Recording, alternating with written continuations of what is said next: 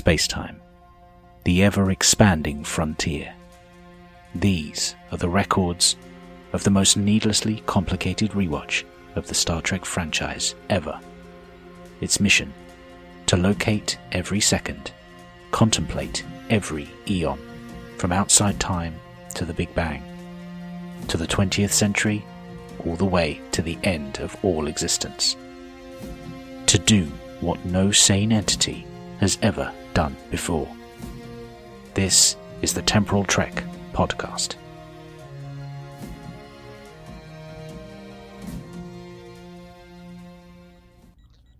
Hello and welcome back to the Temporal Trek podcast. I am your host Dan, and with me is also Dan. Hello.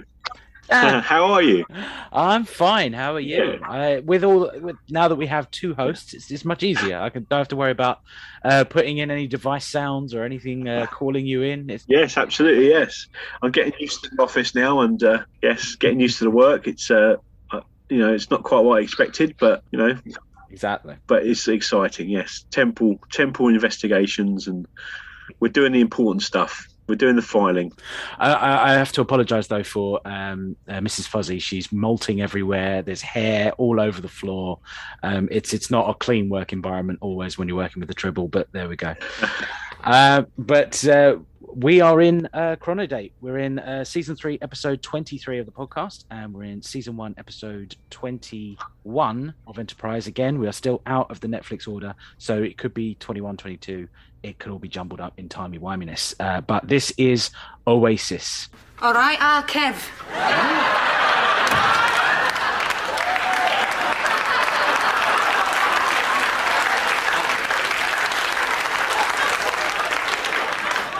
Hi, Perry. How is Manchester? Yeah, you know, results sorted, top mad for it. Did you go and see Oasis? I might have done who's asking. Oh, me. Oh, yeah, right, sorted, top mad for it. Now, I don't know if I'm going to edit in an Oasis uh, song there or anything like that. It's uh, I'm not entirely sure. I've got literally a list of all the songs on the side of my screen right now. So if there is a point in our conversation that mirrors one of these titles, you may get a few Oasis references because I'm trying to find anything to pad this episode out. Uh, before we get started, uh, any thoughts on Oasis? Is this one you remember? Is this a favourite? Is it not? Um, it sort of is one I remember. Fun enough, it's not a favourite by any means. I mainly mainly remember it for uh, René Auberjonois, of course.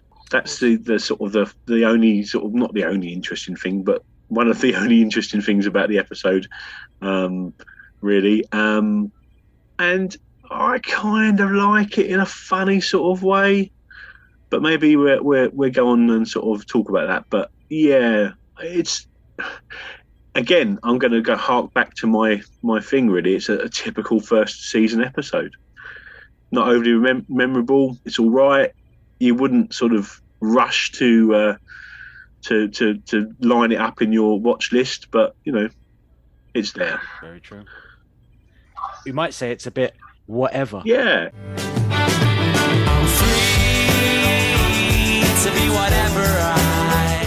There we go. There we go. It's an Oasis song.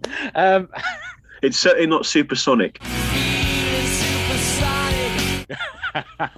right, that's two checked off the list. Right, okay. I'm, i should just draw a little line on the screen. Um, um, yeah, I don't remember. I, I, I remember Rene uh, uh, being in the show at some point. I couldn't remember if it was season one, couldn't remember if it was season two. I remember it was early but I genuinely cannot remember this episode, or I did not remember when I first started rewatching it.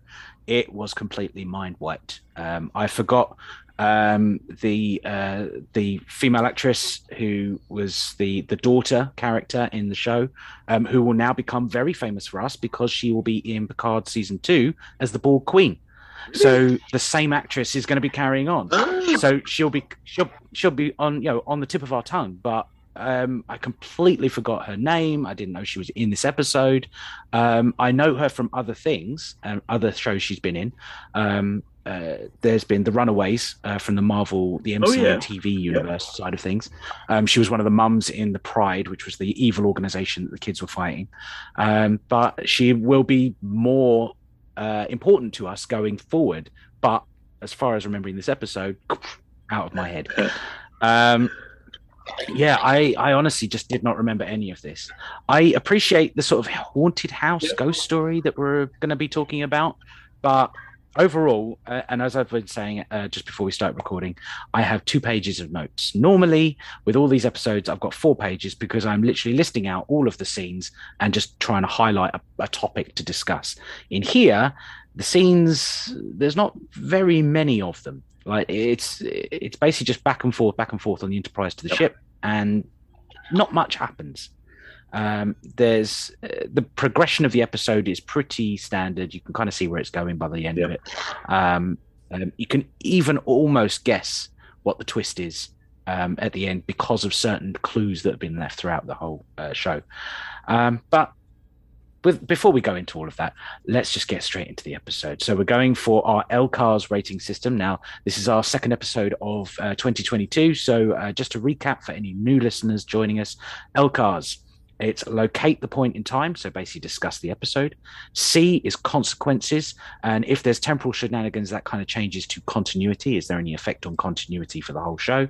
Um, and then we get the uh, A reference, which is uh, alterations, or otherwise known as expansion. Sometimes, if there's something in the episode we want to know more about, or C changed. Then we have R, which is a two-strand recommendation of basically, uh, do we recommend to Star Trek fans? Is it essential Star Trek?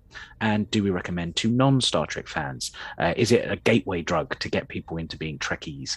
And then the last uh, criteria is just the setup for the next episode, uh, and that is S. So that's our LCAR system. So in L, we go straight into the episode in the first scene. Now, I genuinely do like this Hmm. this pre uh, credit scene. Um, it's another instance of Enterprise just jump straight into the action rather than having a big build up. We come across a ship in space, we contact this trader, we get to know him, and then we invite him on board. It's straight into the mess hall, and uh, Trip is almost choking on some food, saying that some food is very spicy. And we find out that there is a Haljaran spice that uh, this uh, trader Damar um, has found, uh, and uh, you know warlords like to test their their courage by eating it because it is so spicy. I really like the makeup on Mm. Damar in the scene.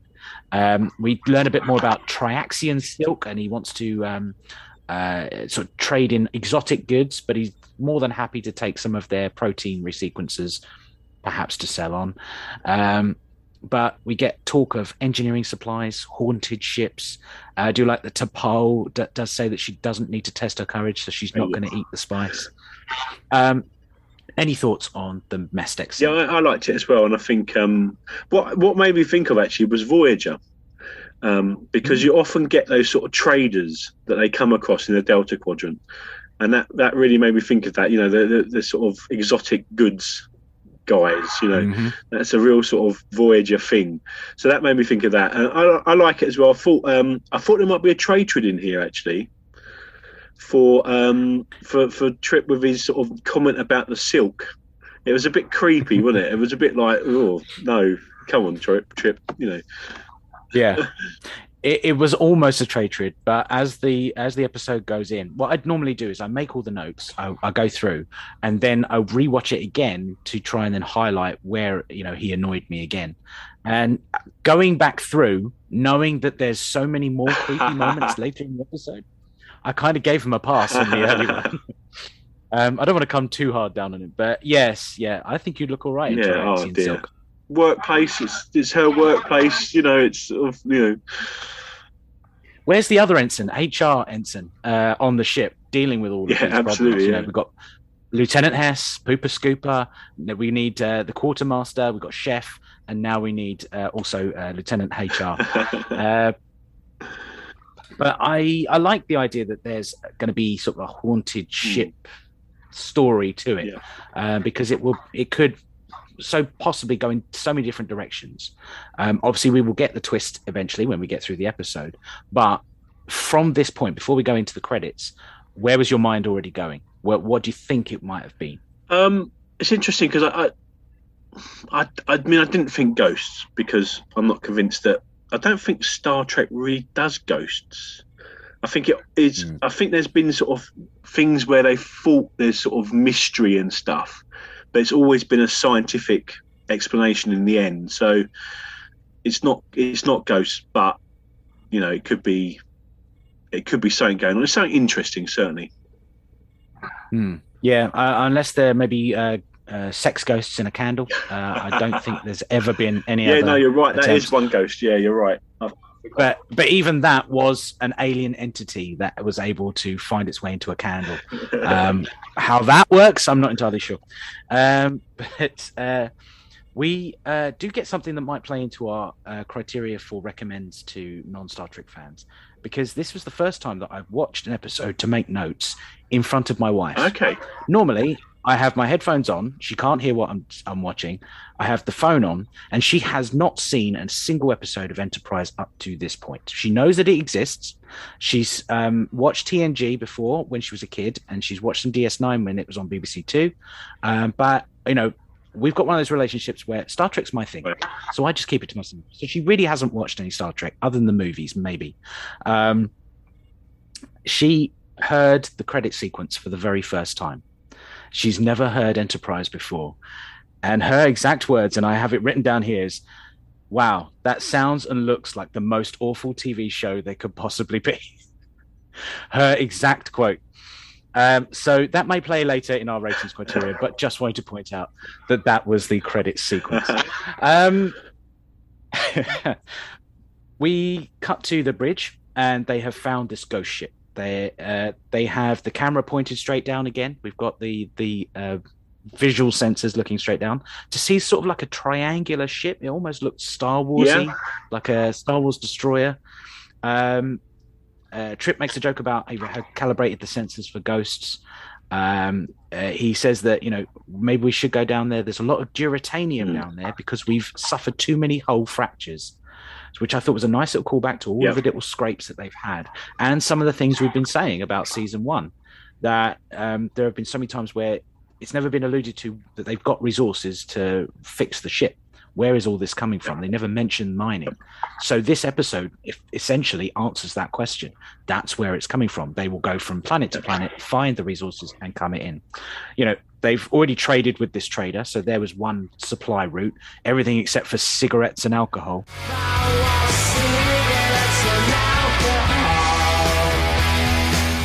Ah, Uh, yeah, you see, I'm trying, I'm trying. Um, but they are sort of going through. I like that Travis is the one to bring up um, that you know there are people down there, there are bodies. Should we really be cooking their bones? Um, it it plays perfectly into his character. In fact, this entire episode, because of the ghost stories that have already been established, perfect reason for him to be in there. Um, which I also thought was a bit of a callback to Sleeping Dogs as Mm. well. You know, we found a ship. Should we really be going down there? What remember what happened last time with the Klingons? That sort of thing. Um, everything on the bridge. Um, anything to come from that? Um, no, I think you've covered it pretty well, really. I think I agree. I think it's quite again, it's a nice setup. Um, it's it's what I like about it is it's again I've, what they seem to do quite well is this sort of matey, sort of quite relaxed feel on, on the bridge. You know, everyone's sort of chatting and stuff, and they, they sort of know each other. Obviously, I mean, obviously they know each other, but you know, there's a, a quite a nice sort of relaxed atmosphere there, and they're sort of having making a little bit of a joke and stuff, and you know, it, it works really well. So it's a good start. Hmm. Whether the rest of the episode meets the the sort of you know the early levels of the first couple of scenes is another question, but we'll get onto that. uh, yeah, it's it's weird because obviously you've got all of the other Star Trek. They've they've established rules and regulations. There's this way that the crew talk.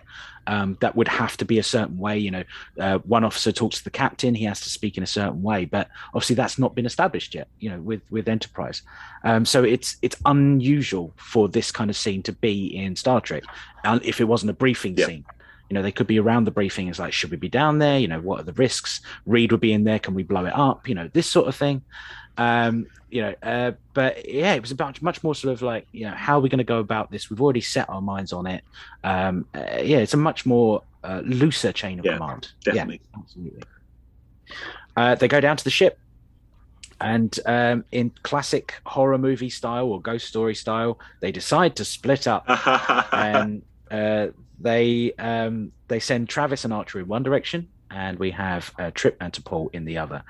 Uh, there's great moments where Travis, because he is the ghost story expert, is looking around saying, "Well, hang on a minute. If they left in such a hurry, why did they bother closing the door?" He's pointing out, Yeah. you know, this ship would have been scavenged within an inch, inch of the Yeah. keel. Why is there so much still there? Um, it would have been taken away little by little. Um, sorry, it's just going to happen all morning. Um, uh, Trip and T'Pol then go off in a di- different direction. We get rats. We see sort of creatures that are going around. Uh, quite quite handy that those rats look like normal human rats, uh, normal Earth rats. There we go. Um, but spooky ships, heebie-jeebies, the creeps, the willies. Um, that he seems pretty dense. That he's talking to T'Pol, this person he's worked with for nine months. Uh, this is not a trade trade. This is just a bit of a dense conversation, uh, talking about how Vulcans don't get scared. Well, yeah, she she suppresses her Yeah. emotions. So have you not been paying attention, Trip? I mean, we've we've had quite a few episodes explaining this concept. Um, uh, any thoughts on just the scary sort of build up to before we meet the crew? Yeah, again, I, I quite like this bit. Um, it's it's a sort of horror light. You know, it's not overly scary and everything. It's a bit creepy, I suppose. It's a bit sort of, you know, but I quite like it. And and um, I think the characters come across like they are like sort of slightly, oh, what's going on? You know, they are a little bit creeped out, which works quite Mm. well. And I think I like the the interplay between T'Pol and Trip. Um, T'Pol is just, uh, you know, she's great again in, in this episode. Generally, I think you know she's so dry and so just sort of like you know, come on, just don't be an idiot. and you know, I think you know she must go like at the end of the day, she must go and just go, oh, God, you know, she must go into her quarters and just think, oh my God, I've dealt with these idiots all day long. They know I'm a Vulcan. You know, come on. it must just, oh, the poor woman must have so much repressed rage. She needs to go let it out.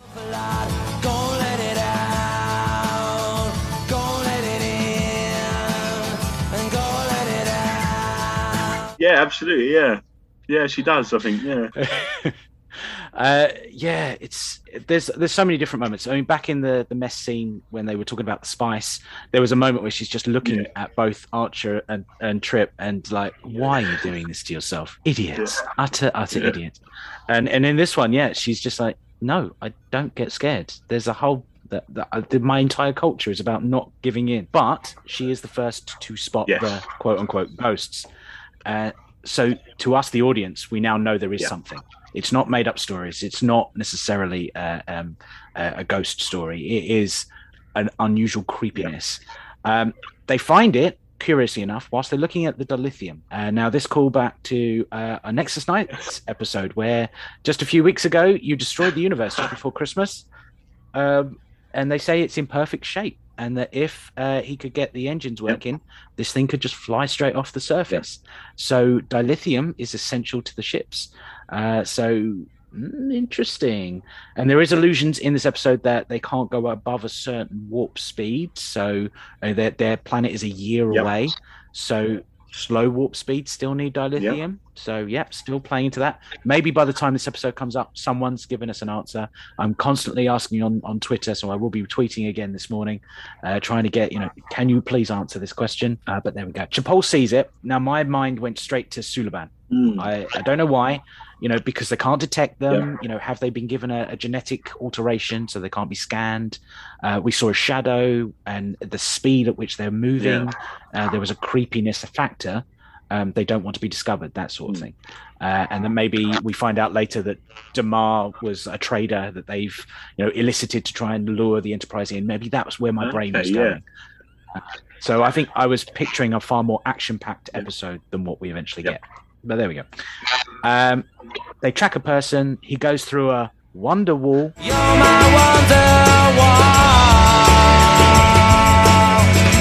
and disappears. And and um, we find out there's a dampening field as they enter a garden, a paradise. Um, uh, dampening fields, something they've got experience with from back in Civilization. So why they didn't detect the evidence of a Yeah, dampening field, yeah. you know, it, it's always confused me about dampening fields. Like, how exactly do they work? Because if there's some way you can't scan a certain area, well, surely it's a dampening field. Yeah, So absolutely. can't yeah. you detect? Yeah, it's, yeah, you're right, absolutely. Because yeah, exactly. This is just like a hole in your sensors. Oh, that'd be a dampening field. Yeah, that's very interesting. Another one, you know, another sort of plot hole that we Mm. need to explore maybe at some point. You can't feel uh, sense a dampening field till you're in the dampening field. But if there is a dampening field, why can't you defend? Yeah, it's very very weird. Schrodinger's dampening field. is it there? Is it not there? Um, and uh, is there a cat on board? Um, the the crew reveal themselves, and um, the they've got very colourful outfits, Yeah. and it kind of put me in mind of sort of TOS. Okay. This felt like it was a classic TOS move. Yeah. You know, the, these crazy strangers who turn up in, in colourful outfits. But from the moment you see them, the way they're sort of looking at each other and, and glancing at each other, something's already dodgy. You already know you can't trust this character and all of the crew. Um, any thoughts on meeting the crew for the first time and Rene Auberjonois? Um, not really, because it just, you know, they just sort of were there. Um, they they, they were slightly alien, not very. You know, it was a not. They didn't make a lot of. What interests me actually, is something I spotted and was thinking about was how much of an effort they seemed to make on Demar, the trader, for his makeup. Mm. It was really good. And then they got this sort of like you know bit of sort of scaly skin. You know, that's about it really. And it. yeah, that- it was odd that they didn't make more effort to make him more alien. And I mean, you know, obviously cost and stuff, but you know, they made a really. It Yeah. was a really good alien, the first guy, and then they got this sort of slightly sort of, almost sort of um, trill looking, trillish looking sort of Mm. aliens, but not you know not really made much of an effort. You know, they haven't got a big nose or anything or anything different. It just you know just got a bit of Yeah. bit of scowls or whatever they are on their on their um on their head. Do you reckon like uh, Rene uh, Auberjonois just said like, look, I spent seven years caked in makeup. I really don't want to go through that again. Can we just have some side scales, Yeah. please? Um, he was looking over at uh, you know uh, whoever was playing the trill that week, and it was like, oh, that, that sounds really good. Yeah, let, us just do that. Yeah. Let's just speckle the side of my face. That that's perfect. Um, uh, uh, yes, we go into Rene Auberjonois. Second time we've seen the actor in Temporal Trek because we had him in Little Green Men as Yes, Odo, course, yeah. and now we've got him here. Here, um, and here we get another scene that will play against uh, recommends for a brand new Star Trek fan. Uh, again, my, Ker- my my wife Kerry has not seen an episode of Enterprise. She's never seen the character. She actually doesn't know about my Trip hatred. She has literally no context here. She didn't even know who the character of Trip was. So there's no context for her to know this. I was watching the show.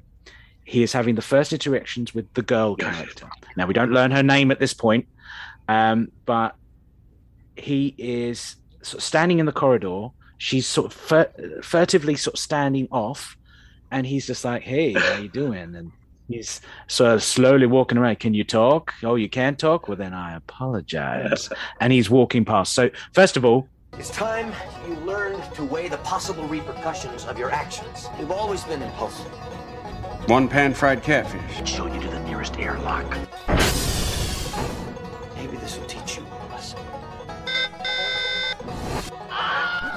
This is a traitor. but also, Kerry said, "Why is he meant to be the most creepy character in the room?"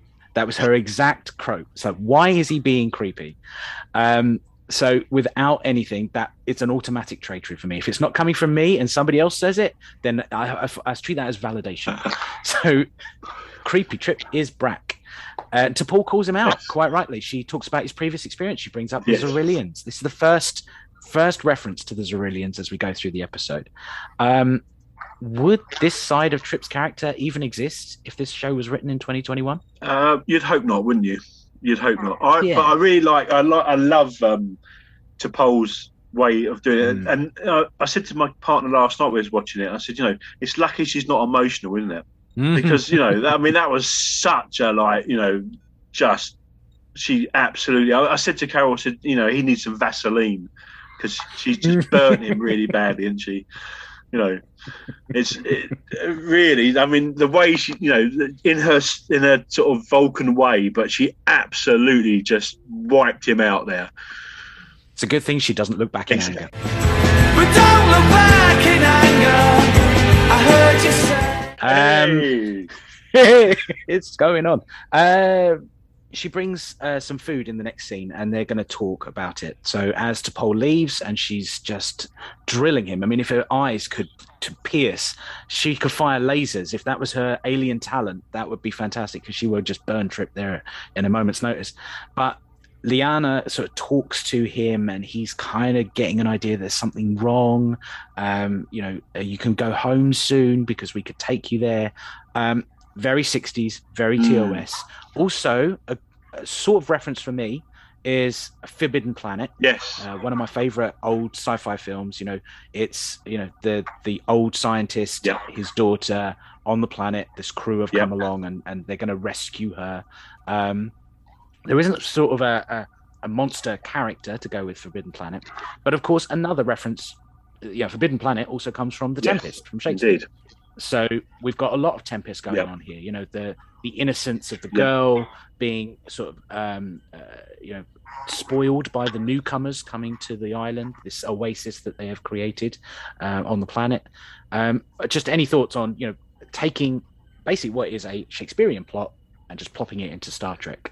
Uh, it's been done many times throughout the times, Yep. but uh, any thoughts on it? Yeah, I mean, I think you're right. I think that was something that, that occurred to me that you know, I suppose the the, the holograms are sort of the the the monster in a way.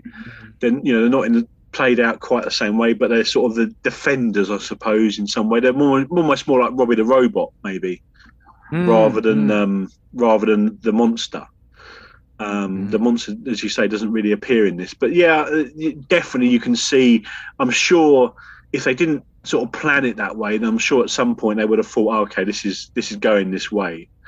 Um, so yeah, no, definitely there's that. I mean, they do say there's like six stories or something, isn't there? And and this is one of them, basically. You know, the sort of lo- innocence lost and and that sort of thing. You know, so yeah, I mean, it's I suppose you can't avoid it in some ways, but I I think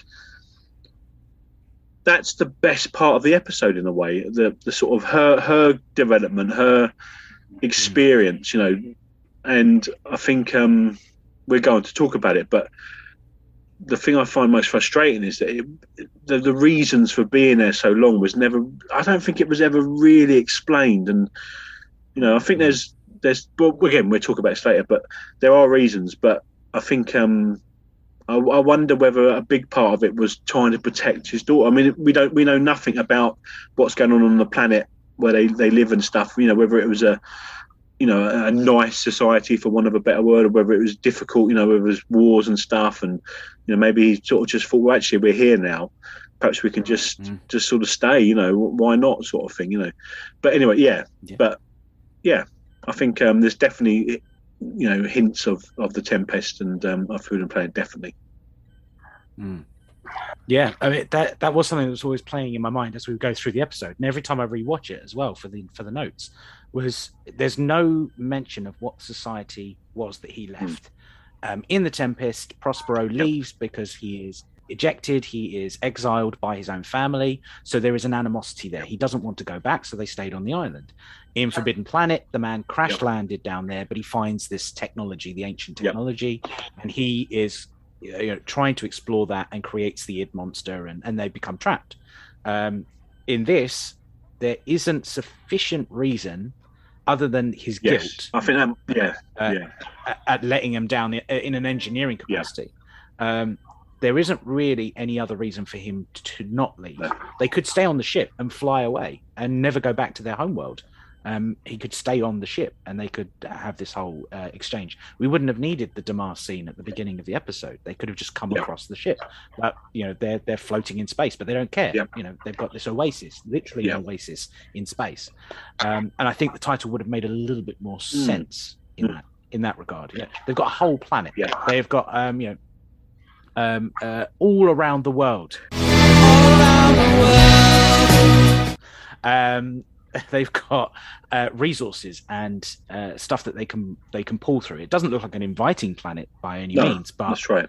there's there seems like there's enough there to make a life. Yeah, well, they say at one point, is it? It might be this scene actually, where they say that um, they can't grow stuff outside outside of the ship. So, Yeah, it's it's it's not really an oasis. Is it? I mean, I suppose it's a tiny oasis. I mean, yeah, I don't know. Yeah, it's it's a funny one. It, as I'm sure we go we'll talk more about this, but it's. I think that's the most frustrating thing about the episode. There isn't really a solid sort of reason for why this is happening. You know, initially they were being, you know, that I don't know. It's it's yeah, it's it's it's frustrating in that way. I think it it it lacks it lacks just a little bit of just a, a one little element that that will make this make sense why are they there after 20 21 years or whatever it is they, they're there for why are they still there you know that other than his guilt but then you'd think that you know over time he's maybe he's sort of guilt about his daughter being isolated would would trump that in some ways you know Mm. and even you know, after Yeah. 21 years, I mean, I know you, you would feel guilt, of course you would, but it would be less surely by then. You know, by then you'd start to think, well, okay, you know, it, it went wrong. I didn't mean it to go wrong. You know, what, you know, you sort of start to understand it in your own head a bit, I think. And knowing that his solution to the problem and what he has done with the crew uh, is so heavily reliant on technology, you'd think that you know if he could get the engines working, and Trip seems to think that's more than possible. Um, why not fly out to the stars to a place where you could get help and fix the technology, um, and you know to get that going and keep it going. Um, sitting there and hoping for the best that someone comes along and be able to fix your computer core as they ask him. Um, it seems an unusual strategy. You know even if he wants to keep his his daughter on the ship all the time there are other ways he could have gone about it. He could have made up stories about how the home world is horrible absolutely, yeah. so that she wouldn't want to go home. Um, and you know that would have been perfectly feasible um, and it would just been a, a control a controlling aspect to the father character that I think would have made it more Hmm. believable as why they never left before this point. Other than that, it's just so the Enterprise has something to do this week. That's it. Um, uh, Reed, Archer, and Travis, um, they are in a briefing scene. So we've gone from sort of the, the chumminess on the bridge. Now it is a proper briefing scene. And Reed is spotting the mystery. Uh, suspicious Reed. Uh, doesn't suggest um, blowing anything up, uh, but he said whoever attacked this ship is long gone. Um, but their hydroponics isn't big enough. So now they can scan through the dampening field. Um, there isn't enough food to feed that many people. So how on earth are they doing it? Um, there's uh, a look around engineering. Uh, Liana, as we've now found out her name, um, is looking around, and they use the utility lift, and they get in, and they're squashed inside the utility lift. They couldn't go one on one. There's a ladder, a perfectly good ladder, right next to the lift. There is no need for this blocking. Um, whoever decided that, whatever the director was doing, I don't know. Um, but it led to a big eye roll from my wife. I think practically her, her eyes were going to go backwards in her head to the point where I had to literally get, do a face palm, a Picard face palm, because I just couldn't bear watching this episode anymore in front of my wife. Um, uh, any thoughts on them f- discovering the mystery now? Yeah, I think um, the bit that I thought about actually was a bit where I think just after this scene in, in the lift, where he um, he says something about I've been to loads of, or I'm going to lots of planets, but what's your favourite planet? And right now it's this one, and it's just like, oh, really? I mean, I suppose you know she hasn't had the experience of being hit on by by creepy guys, so maybe it'd work, but. It's just like really, mate. I mean, that is just bad. Yeah. Oh God. I mean, it just doesn't come from anywhere natural. exactly. N- none of the No. dialogue feels natural in any way. If that was his character, if he was a creepy character that we were supposed to hate the whole way through the show, it would make sense. Even though you wouldn't like what he's Yeah. saying, it would make sense. But he's supposed to be a character we Yeah. like, and just those words coming out of his mouth. Uh, if this was a character that we've had a whole two acts and he's developed a relationship and now he's saying i like this planet. It would be a lot more like archer in civilization. By the end of it he's saying this planet i won't Yeah. forget anytime soon. It kind of makes sense. It's still creepy. It's still you know just gets you at the back of the throat but um you know it's yeah it just it, it baffles me why that dialogue stays Yeah. in the edit. Do you know, do you know what it made me think of? It, it made me wonder whether actually, you know, basically they meant to write this for Reed, and someone in like the, the, Ah. the script department put the wrong name. You know, like this should have been Reed that was saying this because this is Reed down to a T. You know, It really is. That's such a good point. Yes, it should have been a Reed Yeah. episode, shouldn't it? definitely it should have been. Yeah, Yeah.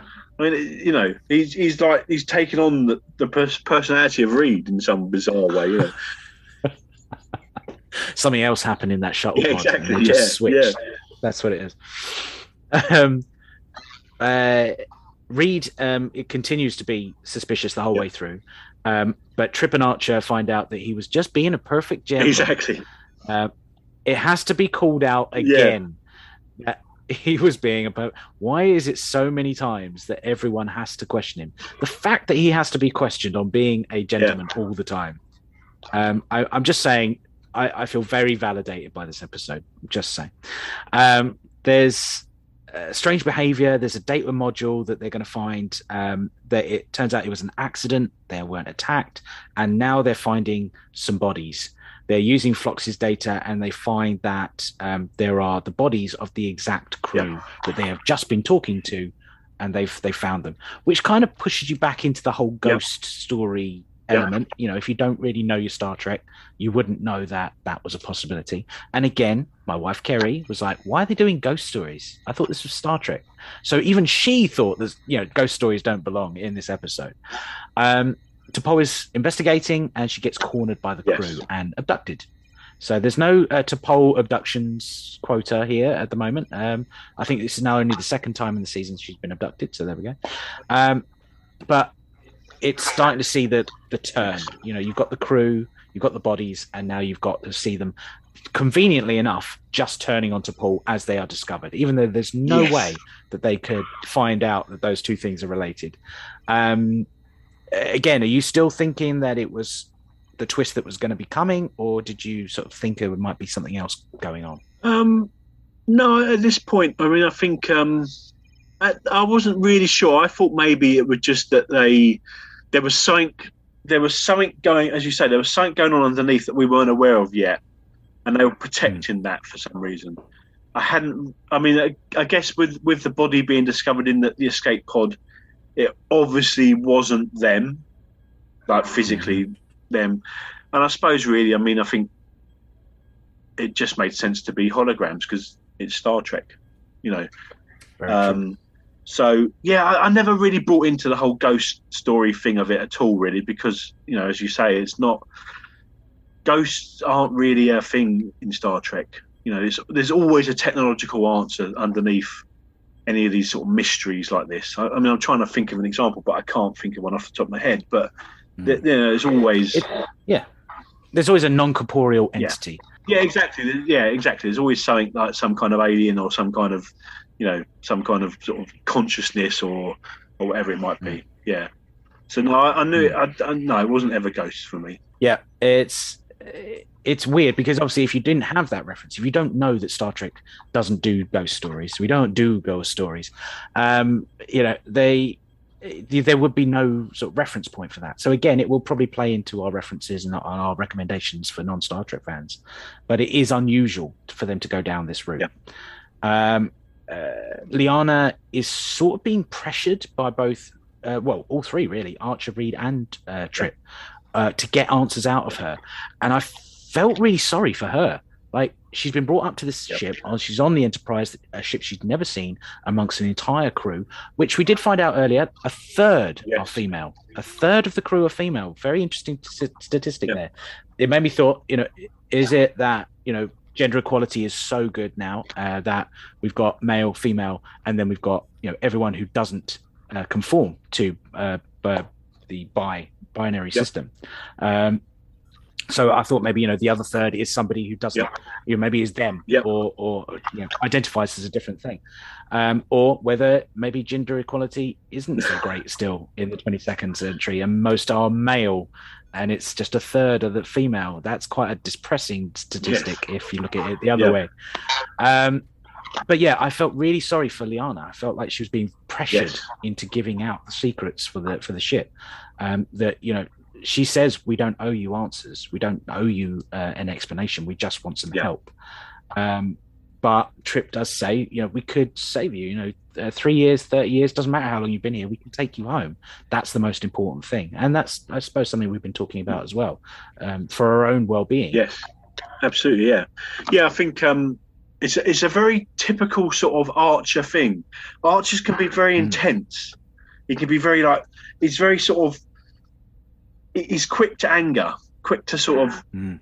aggression, and this is is quite aggressive in a way. You know, he's like very he's angry that he hasn't been told the truth, which I guess.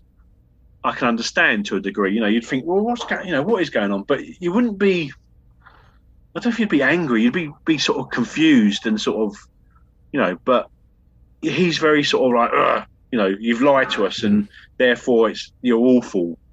And that- again, I think that that plays into him as a as a character. It's very much he's he's quick to sort of react to stuff. Yeah. And he doesn't still yet know any context between um, uh, what's going on on the planet, her father, and their relationship. You know, is this an abusive Yeah. relationship? She doesn't want or feel comfortable talking to a bunch of strangers about what's going on. She may have been taken away physically onto another ship, but that doesn't mean she necessarily feels safe. And in fact, that's reinforced in the next scene when she goes back and she says, I didn't Yes. talk about this, I didn't mention anything. And he then goes on to shame her for looking at the engineer. And he's sort of playing on that aspect. Um, there is a controlling aspect to his personality, which, again, if they'd reinforced over and over again that he was making up stories about the homeworld and things like this, um, it would have, I think, played better into that character. Yeah, definitely. Uh, and it, it offered a bit more of an explanation. Yeah, I agree. Uh, Trip is then taken hostage as well, and they're going to try and exchange um, uh, him for for T'Pol. Uh, we get an armed assault from Reed. Uh, he must be in his element. He must have been itching to get through those tubes. But uh, Liana is then sort of trying to go in and talk to to Trip, and she's getting the guards to do whatever she says, and she says they always do what Yes. I say. Um, which is very confusing. Like she's got control, but she doesn't have control. So it, it kind of plays back on everything we've just been talking about. Um, any because if she if they do everything she says, does that negate any of the tension that's about to come up? Because she could literally just say there and then, Let, let's just stop this. Let's just tell them what's going on. Yes, I guess it does in a way. I mean, I think that bit was probably just to get her in the room alone so that she could pull the the um the little data module things out. Hmm. So you know, again, maybe that was something they hadn't they didn't really think through and didn't really go, hang on a minute, what does this? How does this affect? You know, what what the, the possibilities and and so I think that was probably a, a, a real weak moment actually. Um, when you when you look at it for the, I mean, it made sense to some degree that you know they they yes they are they are um, um, holograms. They're not people. They're, they've been programmed, so it makes a bit of sense that she has a bit of more control or a bit more authority, maybe than a hologram. That makes sense, but it does affect how the, the episode should play out because of that, that Mm. one fact. But it's obviously a, a plot device to get her in there so that she can pull the things out. So All the things. Yeah. Yeah. It's, I mean, uh, she's electric with uh, um, lots of different things. She's electric. um, she's electric uh, with all of her friends and chums, but she realizes she has to pull the plug. She she has to make sure that this um, uh, just brings it to an end. That she can't go ahead with it. There's a phaser fight. Reed is Yes. shot, so he's already in the action. He gets a little shot, um, but they're firing through the alien crew. And now we get the first sense that you know the crew aren't really there. It really is just this thing. Now we could have worked that out earlier, and this is something I mentioned earlier. We had our first Xyrillian reference, and then we had a second Yes. Xyrillian reference earlier on when he gets the first look at the core, and it's sort of played to, into as well that I've worked on something like this on a Xyrillian ship. Now we know it's holograms. Um, it all kind of works in through there. Um, poor CGI. The little fight between the the characters. So uh, the phaser fire goes through Yes. them. He goes to grab one of the crew. He's sort of wrestling with him from behind, and then falls through the bulkhead. But it looked like someone was w- falling through a green screen. it there there was that that outline of the person and going through. It, it just didn't convince me at all. Um, any thoughts on on poor CGI? I think, unfortunately, that this show was made just at that point where the CGI was good enough to do CGI, if that makes sense, um, but not quite good enough to, to stand up to scrutiny 20 years later, Mhm. you know, or even at maybe no, at the time, I think he probably. It, like all these things, you know, you it's really weird when you watch old films and stuff. You know, people were taken in by those films and, and you know, and sort of went with them and then but then when you come to back to look at them later on you know you can see all the the strings for one of a better word you know um and it's really interesting how that happens because i think it happens the same i mean even like with slightly more modern films when you look at sort of like films made in say 2010 you know even then mm-hmm. they're already they're beginning to look you're like how did you you know how did this work i mean you know this looks ridiculous you know so I think CGI is one of those things that will always do that. Where you know when you watch it the first time, it, it, it's fine. When you come mm-hmm. back and it's improved and all the rest of it, then then you see these little things that you just wouldn't have noticed at the time. And I think unfortunately for for for Enterprise, it was made at that point where that was the nature of, of CGI. It just wasn't quite there. Yeah.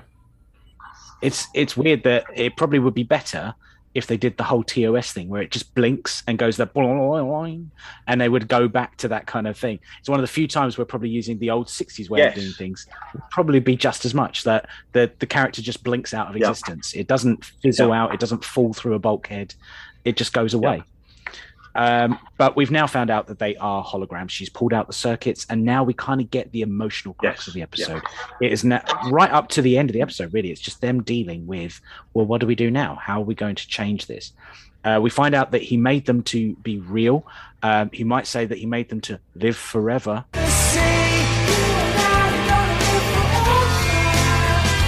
that uh, the ship wasn't attacked. It wasn't even an accident. Actually, the crew uh, flew the ship through an ion storm. It's always an ion Yes. storm, strangely enough. Um, and because he left his post to go and talk to his daughter and take care of her, um, that it caused a big rift, uh, a problem in the engines, and they crash landed. Um, you know, thankfully, it was an ion storm. It wasn't a champagne supernova. In a champagne supernova in the sky. Oh, that Um, was a, that was. I'll give you credit on that one. That was a good one, mate. I like that one. up up till now it's been really reaching but that one was I Yeah, the that best was one um um it's now again my daughter is not your concern it's her choice does she wants to survive does she wants to live um it's that is really the the big uh, crux of the episode we've taken two acts to get to this point where i think this is the more interesting Yeah. discussion um do you feel like it should have happened a bit earlier and maybe we should have had more of this emotional uh, story? Or do you feel like there should have been more action to begin with and something a bit more a bit like sleeping dogs where there's like the ticking clock things could go wrong at any minute. Now that the enterprise crew have turned up it's destabilized something and they're going to fall through the cracks of like a fissure or something. And if they don't save the crew there's going to be a problem. You know should they have engineered maybe some more tension to the episode? I think um, what would have worked really nice is if there was more sort of conversations or scenes between the daughter and the father, Mm, rather than like allow sort of seeing it as the crew as, as the Enterprise crew early. I think this works quite nicely actually, but I think there need there needed to be more interplay there so that you know you built up. I don't know, like there was more sort of. He was saying, well, you know, we can't go back because of this, and you know, or you know, or you know, don't listen to these guys because they're gonna, you know, they're, they're gonna sort of try to sort of stop you living a good life or so, you know, all those, but more of those little sort of interchanges between the two of them. I think would have worked better. Then, then it sort of then would have come out to the Enterprise crew, but we would have seen this building up ourselves. I think that would have been a, a good way of doing it. Yeah, because yeah, there's only a, so- a total sum of three scenes between the two of them, even though they are father and Yeah. daughter, in the entire Yeah. episode. Um, even once uh, they decide to take her home, or they're going to take her, or make the offer at least, um, and they bring the crew back online so they can fix the ship and then they can change things. There isn't that emotional resolution between the two of them. Uh, even um, uh, Rene Auberjonois' character goes to Captain Archer in his ready room, but she's not there. They are talking about Yeah. her, but they're not including her. It just seems very, very strange. There is a mention, a very odd mention, that there was no Holo Doctor for 22 years. Um, that means that she went through everything that girls go through when they go through puberty without a Doctor character. That sounds horrific. Um, I just I can't even imagine like uh, what uh, was have to to go on there. But she had no medical emergencies in 22 Well, exactly. years. Yeah, or him. Yeah, yeah. yeah. I mean, I think that was quite an interesting thing, and and, and um, in a way, I wish they hadn't done it because it was just such an obvious nod to the Doctor in Voyager that it was just a bit like it was a bit like um, I think there's a couple of times. I think Archer says at some point where he says something about you know until there's a a prime directive, or you know, I don't think he actually says prime directive, but until there's a set of rules, you know, of how you do this stuff, I'm gonna, you know, and it's just like I quite like it in a funny sort of way. Again, this is fan service, and I've I've got a real issue with fan service, as you know. Um, Yeah. but in a way, I wish they hadn't done it because it's just a little bit too sort of. It's almost like what should have happened was Trip should have delivered the line and then sort of turned to the camera and winked. Do you know what I mean? It was a bit like that. Um, they should do. I think uh, there should be a point like every time throughout the season where like you see what we're doing Yeah. here.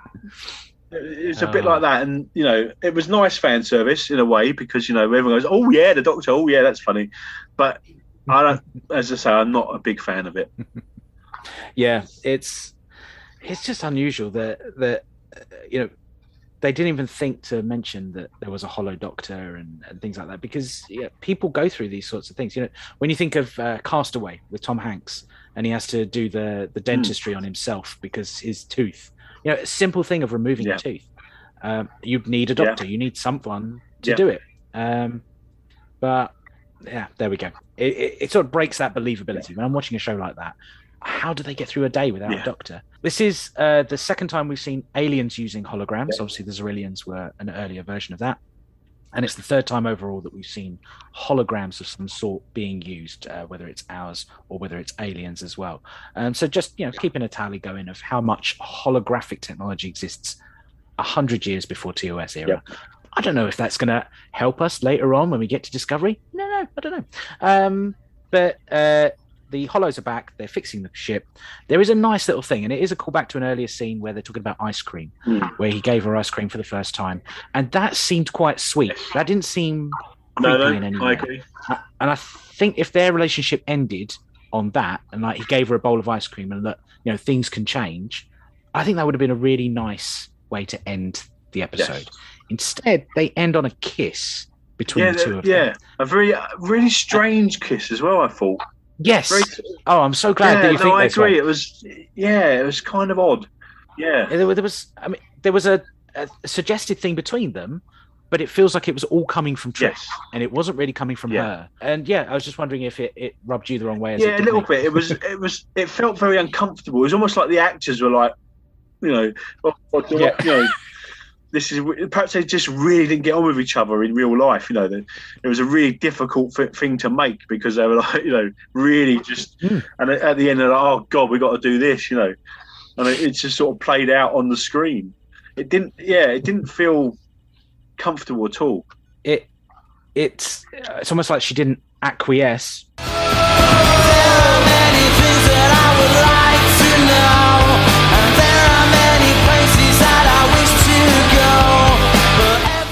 to um to the whole situation um not to cast no shadow. Cast no shadow. on the episode. Right sorry that's the last one. It I wasn't not like she was kissing a rock and roll star, was it?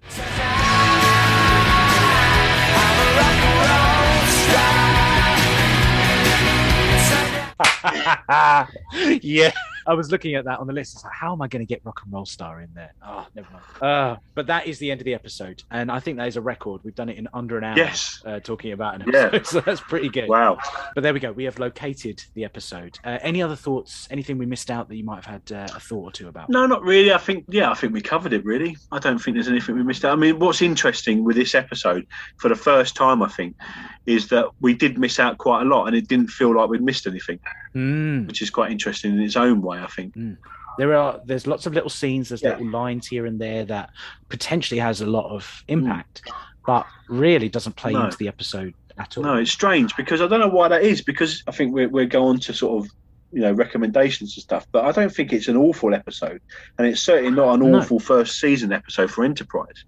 So uh, I wonder, uh, yeah, I wonder why that is that we you know miss so much without missing it. But yeah, interesting. Yeah, it's and it's not a it's not an episode that's never played again um, in DS9 they had Shadow Yep. Play, which is another Rene Auberjonois episode of DS9. Um, so we've seen this play out in Star Trek before. I wonder if that is more satisfying overall, or whether that, this kind of episode just doesn't seem to work in Star Trek.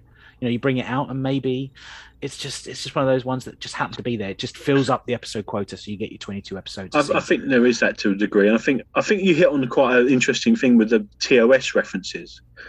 There's, the, Mm. It's a very TOS episode. You, as you say, you could Mm. imagine. I mean, it would all be a little bit more colourful. It'd all be a little bit more mad, but it would fit Mhm. into TOS. You know, it's sort of it, it's got um, sort of I don't know reflections of um, the one with the hippies. I can't remember which one what that's called. Mm. You know, do you know what I mean? uh, yeah, the way to The way Eden. to Eden. That's it. Yes. Yes. Yeah, you know, I mean, it doesn't. The story, Seeing all the really, holograms just singing but- Yeah, around. do you know what I mean? Yeah. It, so, I think yeah, it's it's TOS without being that '60s psychedelic thing. Maybe that's what it Mm-hmm. needed. It needed to be a bit more mad, a bit more sort of over the top, Yes. and you know, maybe that's what it lacked. Maybe if it had been that there was an evil scientist Hmm. element to um, Rene Auberjonois' character, that he, anytime someone visits the ship, all the crew are actually his versions of people who've tried to scavenge the ship. Yeah. There was a darker element Yeah. to it, and actually the they were. Um, toned down holograms of other people's synaptic pathways that he was scanning, and then he goes and kills Yeah. them. You know, there would be a really dark, sinister side to it, and another reason why he doesn't leave Yes. because he needs that ready supply Yes, of yeah. people to Yeah. kill and and so forth and it's just him protecting it. and then you know prospero if we're going tempest route prospero is caliban you know you've got both of those characters combined into Yeah. one that would be a really interesting dark Yeah. premise for the episode and probably make it a little bit uh, more interesting um, and give it that impetus Absolutely. And at the end, Um, you'd have like this bit at the end where you know he sort of presses a few buttons and, and a, a hologram of Archer appears. Mm, yes, he's going to turn him. Yes, and then he gets the speckles Yes. down the down the side as well. It's like I'm going to make you look like one of us. Um, yeah. Well, uh, let's go into consequences. Is there any consequence from this episode then? No, I don't think so. I mean, again, I suppose the only consequence or the only sort of thing they take away is that they they're aware of holograms again. It's another, you know. Mhm. Again, this is this feeds back into my thing about trading and stuff. You know, Mhm. why why not sort of ask them for that technology? Why not? And I mean, I know it's got to fit into the timeline of the you know the rest of Trek and stuff, but but yeah, that's some just a general moan I have about this.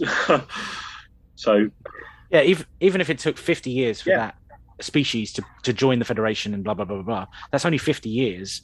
Holograms would be well up to you know holog- holodeck standard, TNG standard, by the time um, Captain Kirk's era rolls yeah. around. Um, so we could easily see that technology coming into the Federation much much Mm. earlier.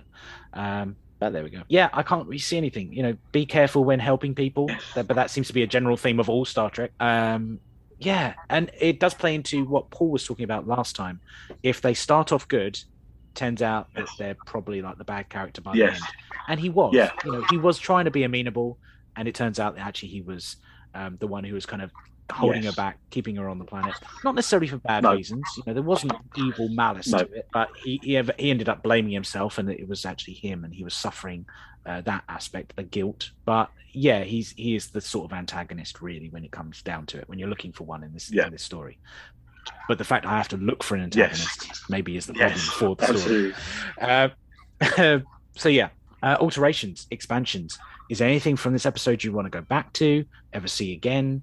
Uh, you know, should Reed have blown some more stuff up? Um, anything at all? Um, I just think really what we've talked about through the, you know, just a little bit more. I think understanding um, his motivations a bit better would have been good. You know, there needed to be a more solid reason why he's waited this, left it for this long. You know, and why that that come at the end and was sort of explained very quickly and, and lacked depth because of that Mm. there needed to be Mm. sort of spotted through the, the episode little bits of reasons or you know even if it was just like i don't know just this guilt this guilt thing was was more clear you know right from the start you know. Maybe rather than having a beginning bit on the enterprise it should there should have the beginning bit should have been on the planet on the on the ship and sort of hmm. him i don't know expressing this guilt somehow you know. Something like that, hmm. just to give it more depth because that's what I think it lacked. It lacked that real sort of understanding of his reasons for why he made the choices he made. Initially, I can mm-hmm. understand the choices. You know, he was guilt would have been there, but 21 years Yeah. down the line, I don't understand why he's still where he is. So I think that's what it mm-hmm. needed, just that little bit of fleshing out of, of his motivation and stuff. Yeah. I think if maybe the daughter had been younger, maybe if it had been a, an actual Yes. girl, you know, 10, 10 years Yes. old, um, one, it would have got rid of the Yeah. ickiness between. Um, Well, uh, well hopefully, anyway. well, yeah, yeah, there we go. There's a whole other aspect to that storyline. Um, but yeah, it, they, it wouldn't have had a bit a, a love story Yeah. element to it that didn't need to be Yeah. there and wasn't played out well in the episode. Um, that there's a girl, there is maybe child safety. Yeah. there- there is that element. But I like your idea that you know it would start with them interacting and, and maybe him talking to the holograms and saying, "Look, I you know." There's, we've detected a ship Yes. in orbit. Maybe there's another way. You know, the holograms are trying to convince him Mm. that there's almost like a, a healing um, uh, psychoanalyst. Maybe there is a, a doctor, but it's a it's a counselor. Unfortunately, there wasn't the program for the doctor on board, but the ta- the counselor program was there, and it's him, you know, in a darkened room, just saying that I still feel Mm. Yep. guilty, and you know, we get this sense that there is a big big problem for Yeah. him. Um, and that it's rescuing children, and uh, there would have been that aspect to to this episode that would have been interesting to see. You know, how does Star Trek deal with um, not necessarily abuse, but helping kids out who have been held back by parents or uh, you know th- that's a real aspect that we've never really seen before. We've never seen children um, placed in that kind of harm's way um, by adults they've always just been left on a planet and they're the only ones alive because the adults all died out because of a disease um, but we've never seen anything where the, the parents should be questioned about how they're raising children or you know the the uh, Star Trek and the Federation Starfleet should be maybe a child services element to it, um, and that this is where it comes from. You know, the, the the idea that Starfleet is looking after the universe. It's like, well, you know, we're looking out for everybody. Um, maybe there should have been that element. I don't know, but I don't know how that would work as a story. Um, and what we got maybe is the only way it works. Yep. Maybe. But there we go. Uh, that that is the expansions, the alterations. I don't think I really want to come back to it. I wouldn't want to know more about the species. We don't really know anything more about them. They've got holographic technology, but um, again, don't really know enough to want to go back. Recommendations is next. Do we recommend to Star Trek fans? No. I normally expand at this point, but you know I'm not going to. Just no. I think we've we've explained it. We've expanded enough. Yeah, it's it's an enjoyable enough episode, but it's just not essential. It is one of those episodes that I think gets lost by the new way of doing TV. Um, when you have your 12 episode seasons uh, with Discovery and so forth, you miss these ones out. These are a bit of fluff. There's really nothing to Yeah. it in the end. Um, we don't get these anymore. Uh, and there's probably a good reason for that. Well, yeah, there is, but this is again coming off a subject or coming off of topic slightly. But I sort of miss the long long seasons. I can I can I can live with a Yeah, I can see. few fillers to to have that long. You know, I would love Disco to be twenty four episodes long. You know. And I think I think in some ways we could we'll talk about this at some point in our in our future lives, I'm sure. But um, I think it would benefit from it. If anything, I don't think the twelve episode seasons have really benefited Disco particularly, or or, or, Picard for that matter. But um, but that's a Mm. that's a maybe a discussion for what's it now? Probably about three years time or something. By the time we get there. Yeah, something about yeah, it should be there. Well, I mean, you know, if if we stay on track, we could get through season two and season three of Enterprise in one year. In, in possibly, possibly getting through there. We'll just have to see. Um, but yeah, it's yeah, the the, the discovery way of doing things does mean that we miss out on a lot, and there are lots of characters I would love to know more Yeah. about in that show that we still don't know much about. We know now that um, spoilers. Rhys uh, is a bit of a thrill seeker and know, likes some kite surfing. Uh, we know Owosekun um, uh, grew up on a, a Luddite farm and you know, rejects technology, but again, no expansion on that. And Detmer had a bit of PTSD last season, which seems to be resolved now, but we're not entirely sure. Other than that, I, I still don't know anything about Rhys uh, for Bryce. No. Um, so completely lost Yeah. there. Um, yeah, what happened to Octopus Head? Remember the lady with the Yes. giant octopus head Yeah. at the back of the, the bridge? I'm pretty sure she came with them to the 32nd century, but she's nowhere to be seen. Um, you know, I'd like to see him back. Linus, Yes. I saw Linus in the back of an episode shot. One little blink and you miss it moment. Linus, fantastic Yeah. bloke. Why don't we know more Yeah. about him? Ah, there we go. Anyway, that, I'm talking about a completely different show. Um, this is Enterprise. Um, but uh, yeah, with Enterprise, it's nice to have filler, but I, don't- I feel like this one just didn't No, go anywhere. It just it didn't it didn't serve. But we don't learn anything about Trip that we don't necessarily want to know. Um, and it does seem to be more of a Trip episode than it did anyone else. Yep.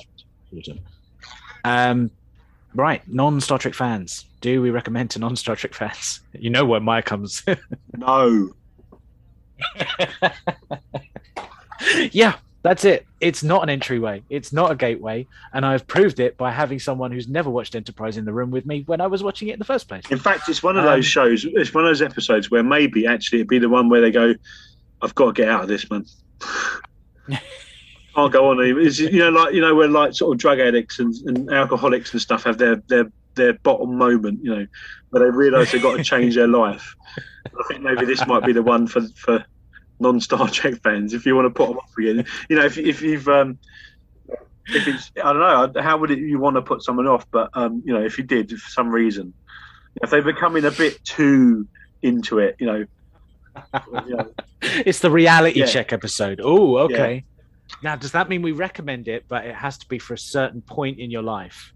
That you know, if you if yeah, you just got it too much in your Yeah. life, maybe stick on a bit of Oasis. That's it. You know. yeah, maybe that's it. Yeah, if, if someone's gone too far, Yeah.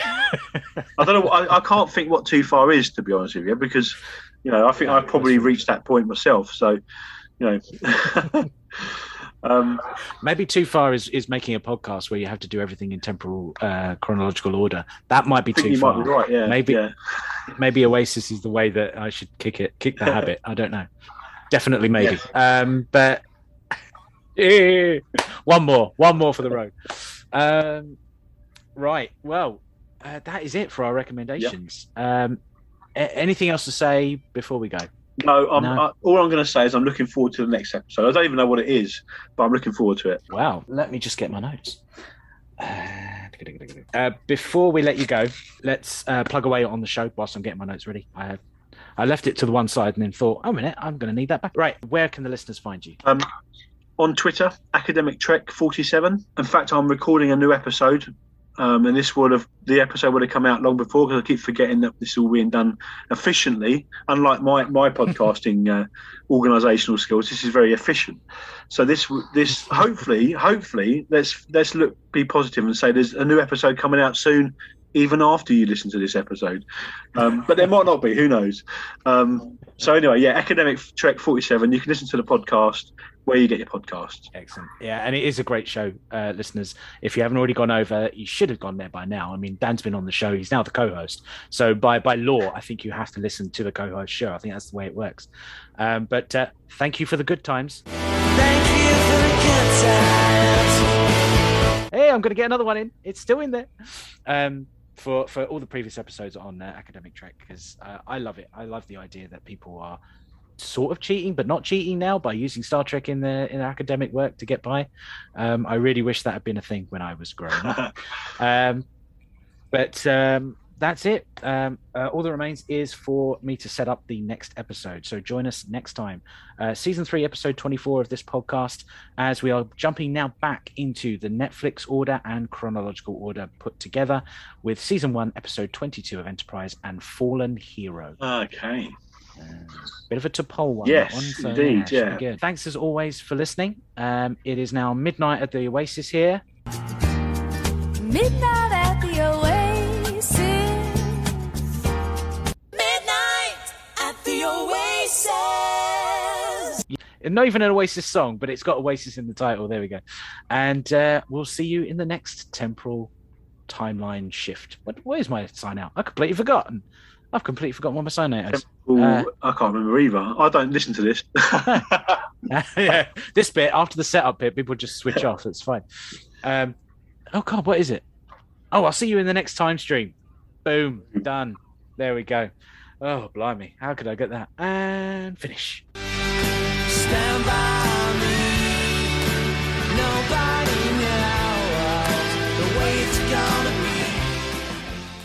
I hope you've enjoyed the show. Please remember to like, subscribe, and review wherever you listen to it.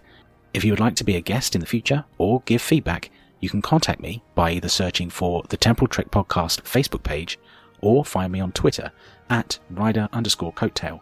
Also search the Temporal Trek Podcast. You can also find me on Instagram at Daniel underscore Hitch underscore writer. Scripted elements of the show are a work of pure fan fiction, and any views and opinions expressed in the episode discussions are my own or that of the guest. They do not reflect the rights holders of Star Trek. Any Star Trek sound effects or music are used under the terms of fair use and are not my own work. The intro music, Birthright by Audio Binger, is royalty free from the Free Music Archive. Check out their work and others at freemusicarchive.com. The Temporal Trek is a free podcast with no Patreon or sponsorship. However, if you would like to support the show, you can find my books by searching Daniel Peter Hitch on Amazon. Thank you very much for listening, and we'll see you in the next time stream.